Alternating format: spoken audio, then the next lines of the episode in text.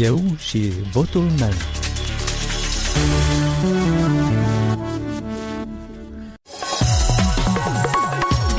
Găsit, eu sunt Valentina Ursu și vă invit să ascultați emisiunea electorală la Radio Europa Liberă, unde puteți afla gândurile alegătorului și oferta politicianului. Europa Liberă continuă să vă prezinte actorii politici înscriși în cursa electorală. Cu numărul 11 în buletinul de vot va figura Partidul Democrație Acasă. L-am întrebat pe Vasile Costiuc, liderul formațiunii, care este miza alegerilor din 11 iulie. Prima dată în 30 de ani când dreapta politică, vorbind uh, geopolitic, are o șansă unică, uriașă, să formeze o majoritate și un guvern pro-european românesc, fără să recurgă la voturile celor de centru, centru-stânga, cum se prezintă ei, a lui Usată sau a celor de stânga, chiar a lui Dodon. Lumea va vota suficient de mult și de masiv pentru schimbare. Nu atâta pentru Europa, nu atâta pentru un anumit personaj, dar împotriva unor hoți care au capturat statul ăsta 30 de ani. Și asta s-a văzut la alegerile prezidențiale. Minunat. Dar din Minunat. start ați spus că miza e și una geopolitică. De ce? Pentru că avem șansă, în perspectivă de 3-4 ani de zile, să repornim motoarele și să ieșim din zona de influență economică, uh, mediatică a Federației Ruse. Avem șansa asta. Oferta cu care veniți dumneavoastră în fața cetățenilor, ce promiteți și mai ales cât de realiste sunt promisiunile care se fac în campania electorală, majoritatea cetățenilor cu drept de vot spun că trăiesc o mare dezamăgire da. după ce votează în baza promisiunilor. Știți, doamna Valentina, și pot să vă spun cu certitudine că ce facem noi nici de departe nu este un proces sau un proiect politic clasic așa cum e deprinsă lumea la noi, că iată, ăștia suntem, noi suntem atipici, avem un mesaj atipic. Dacă mă vedeți undeva să fi promis eu ceva, că noi vom da pensii ridicate, noi am să facem 3 km de autostradă. Nicăieri n-am spus lucrul ăsta și nici n-am de gând să spun. Noi avem acordul de asociere, noi avem strategii foarte bine punctate, făcute cu ajutorul europenilor, experților de oricare calibru, care sunt minunate, sunt excelente, dar niciodată nu am avut voință politic de a implementa aceste proiecte. Noi de data asta la Chișinău și în satele noastre unde mergem noi, vorbim despre voința politică, vorbim cu oamenii sincer despre capacitatea noastră de a pregăti o majoritate care să voteze pe bandă rurandă proiecte de legi care să racordeze legislația noastră la IQ comunitar. Avem foarte mult de lucru și nu trebuie de inventat acum nimic. Bicicleta e inventată, roata se învârtește așa cum trebuie, noi acum trebuie să convingem oamenii că avem nevoie de votul lor, noi am vorbit de fiecare dată, de trei priorități. Prima este eliminarea, scoaterea, alungarea armatei de ocupație. Indiferent că reușim acum sau la anul, armata de ocupație este una din prioritățile noastre politice. Armata de ocupație trebuie să plece. Așa cum a spus-o și rezoluția ONU, așa cum a spus-o în 99 la OSCE, la Istanbul. Noi știm că armata de ocupație și avem o mie de argumente de ce noi nu ne putem dezvolta cu armata de ocupație. Doi, este dependența noastră energetică. Asta e terorismul economic. Și tot ce înseamnă proces economic care vine mai departe în lanțul economic depinde de terorismul ăsta energetic. Noi plătim energia mai scump, gazul mai scump și aici tot avem suficiente argumente. Și trei, este propaganda politică, propaganda mediatică care vine în acest război hibrid. Noi suntem în plin război hibrid purtat de Federația Rusă împotriva noastră. Un război nevăzut pe care noi nu-l înțelegem. Noi răspundem în sondaj de opinie că îl votăm președinte Putin. De unde se iau chestiile astea? Asta înseamnă că noi am fost aduși la limita prostiei prin televizoare. Balcii și vecinii noștri ucraineni au înțeles fenomenul ăsta și au interzis toată televiziunea de propagandă. Uite, trei priorități politice majore și eu le pot explica de ce ele sunt importante mai departe pentru locuri de muncă, pentru economie, pentru corupție. Vorbim de corupția politică mare care vine cu culeocul cu bani, care vine cu sac cu bani din Transnistria, de unde vine contrabanda din Transnistria. Hai să vorbim și eu vă pun la dispoziție în fiecare discuție despre corupție și arăt de unde vine corupția. Prin armata de ocupație, prin zona necontrolată, că e o rană sângerând și vă explic pas cu pas de ce. Și punctul forte pe care îl are democrația acasă se numesc fermierii producătorii autohtoni. Producția autohtonă trebuie să fie prioritate economică. Cel care produce trebuie să fie susținut, încurajat să vândă la noi acasă și atunci când am supra-saturat piața cu produse autohtone, să mergem la export, să gândim mecanisme economice. Nu vine moș ghiță cu căldarea cu brânză, dar mecanisme economice, cooperative de la Cahul, să asociază fermierii și adună brânza într-un frigider, să vină într-o rețea de magazine. Creăm o rețea de 100 de magazine mici, la colț de stradă, să vindem producția noastră, ouă, carne, brânză, cartofi. Avem tot ce ne trebuie. După ce am supra-saturat piața noastră, atunci putem să ne orientăm spre export. Până noi nu avem măcar capacitatea de a alimenta, de a hrăni oamenii noștri cu usturoi de-a nostru, nu cu usturoi din China, nu putem discuta despre economie mai departe. Lăsați să se înțeleagă că nu ar conta doctrina partidului. Da, care doctrină? Că suntem creștini ortodoxi, că suntem conservatori, liberali, pe oameni absolut nu atinge chestia cu doctrini. Cu ce șanse porniți în această luptă politică? Va fi o surpriză electorală pentru mulți dintre cei care, între ghilimele, sunt experți. Nu știm că se fraudează, nu știm că se fură voturi,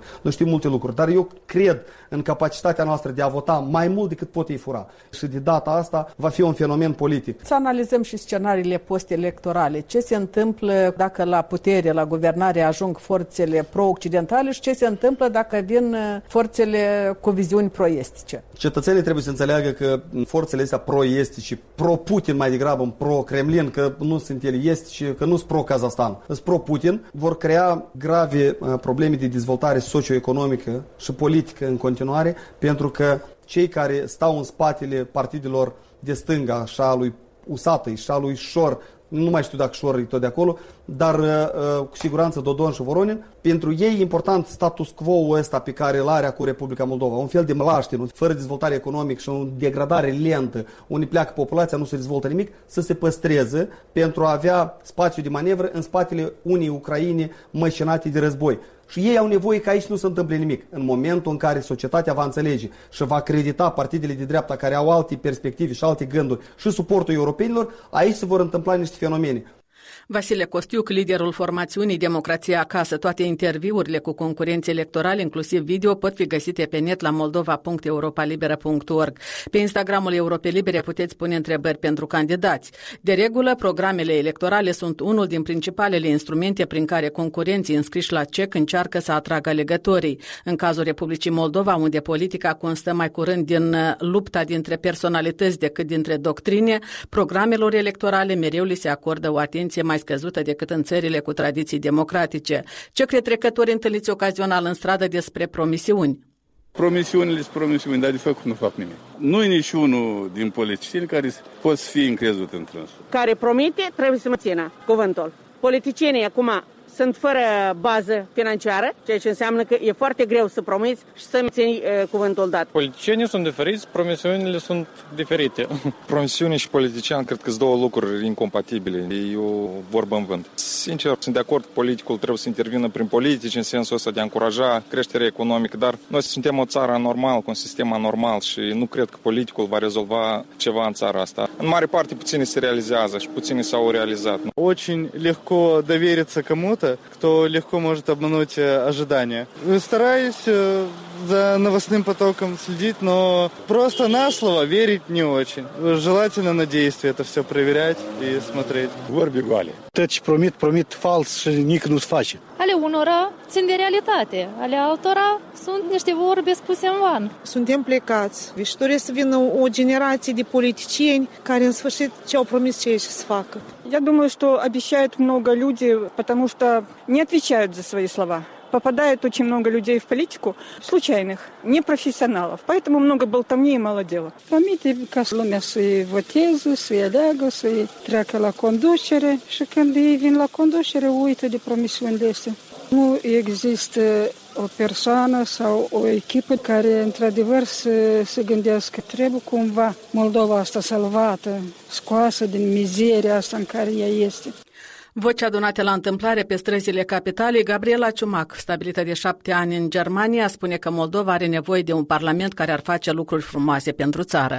Așteptările sunt ca să avem un parlament care să poată face lucruri frumoase pentru țară, dar înțeleg că în 30 de ani statul Republica Moldova s-a compromis, de fapt, și a demonstrat că nu poate exista de unul singur, pentru că aceasta este o țară artificial creată și atunci nefireasca existență a acestei țări aduce la starea economică și politică în care se află și până acum și mari schimbări nu au fost în acești 30 de ani. Doar în Europa și doar în România Mare, în hotarele țării mame, avem șanse să ne dezvoltăm și economic și spiritual, să zic. Și Republica Moldova nu se poate autoguverna, nu-și poate gestiona treburile? Păi vedem cum se gestionează treburile. Nu pe nota 10 să zic. De aceea putem să o mai întindem, dar trebuie neapărat mesajul unirii dezvoltat de către lideri politici, pentru că un lider de țară, un lider de partid sunt cei care ne arată direcția și vine cu argumente sau poate demonstra că această cale este corectă.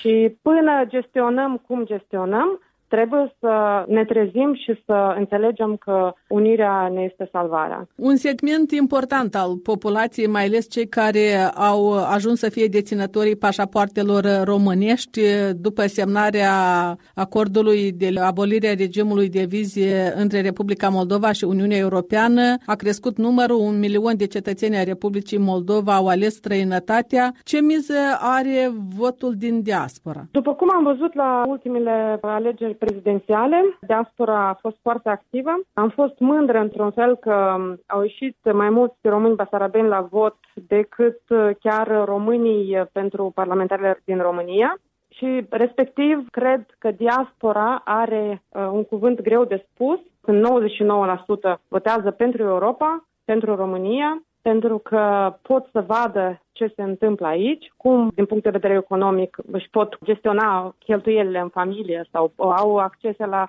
credite și au uh, obligații față de statul care i-a primit statul gază, dar și drepturi care sunt într-adevăr respectate. Ori când toate lucrurile sunt clare, atunci este o armonie între cetățean și statul în care locuiește. Ori, din partea cealaltă, geopolitic vorbind, ceea ce am avut ca moștenire din partea Uniunii Sovietice este mai mult un uh, dezastru din care până acum nu putem ieși și uh, drepturile omului sau uh, viața unui om costă nimic în partea cealaltă de lume. Ce majoritate așteptați să fie formată în următorul Parlament? Îmi doresc o majoritate pro-europeană cu componenta unirea cu România. Acest mesaj trebuie dezvoltat cât mai mult și trebuie pus pe masă și unirea trebuie să ajungă în Parlament. Iar uh, cei uh, care au fost până acum uh, și s-au compromis sau au arătat cât de puțin pot face, să-i vedem cât mai puțin sau deloc. Și un punct de vedere semnat de Vasile Botnaru.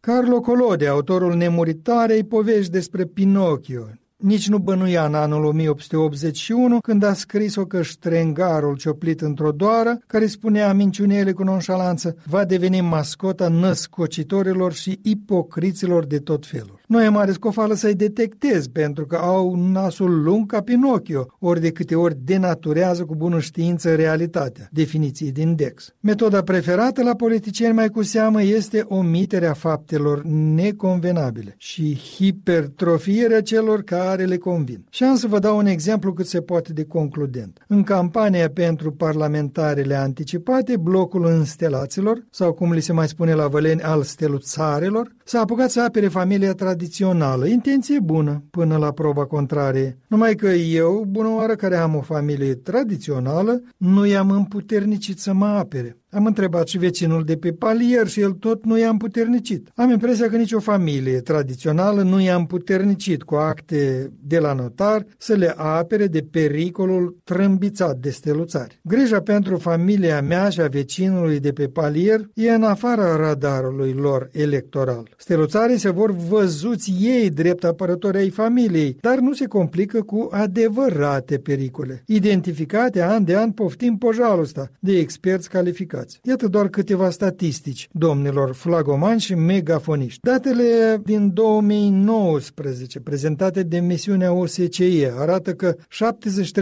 73% dintre femei și fete suferă pe parcursul vieții de violență psihologică, fizică sau sexuală din cauza partenerului tradițional. 73%. Și încă o cifră. În luna mai 2020, adică în perioada carantinei, spune Centrul de Drept al Femeilor. S-a înregistrat un număr record de 79 de cazuri asistate, dublu față de media lunară, ghilimele obișnuită, însemnând cazuri extreme de violență, pentru că aceste 79 de femei s-au încumetat să raporteze. Și aici e întrebarea, nu cumva asta e normalitatea tradițională pe care o ocrotiți cu înverșunare periodică în cicluri electorale domnilor flagomani? Valentina Ursu vă mulțumește pentru atenție aici Radio Europa Liberă.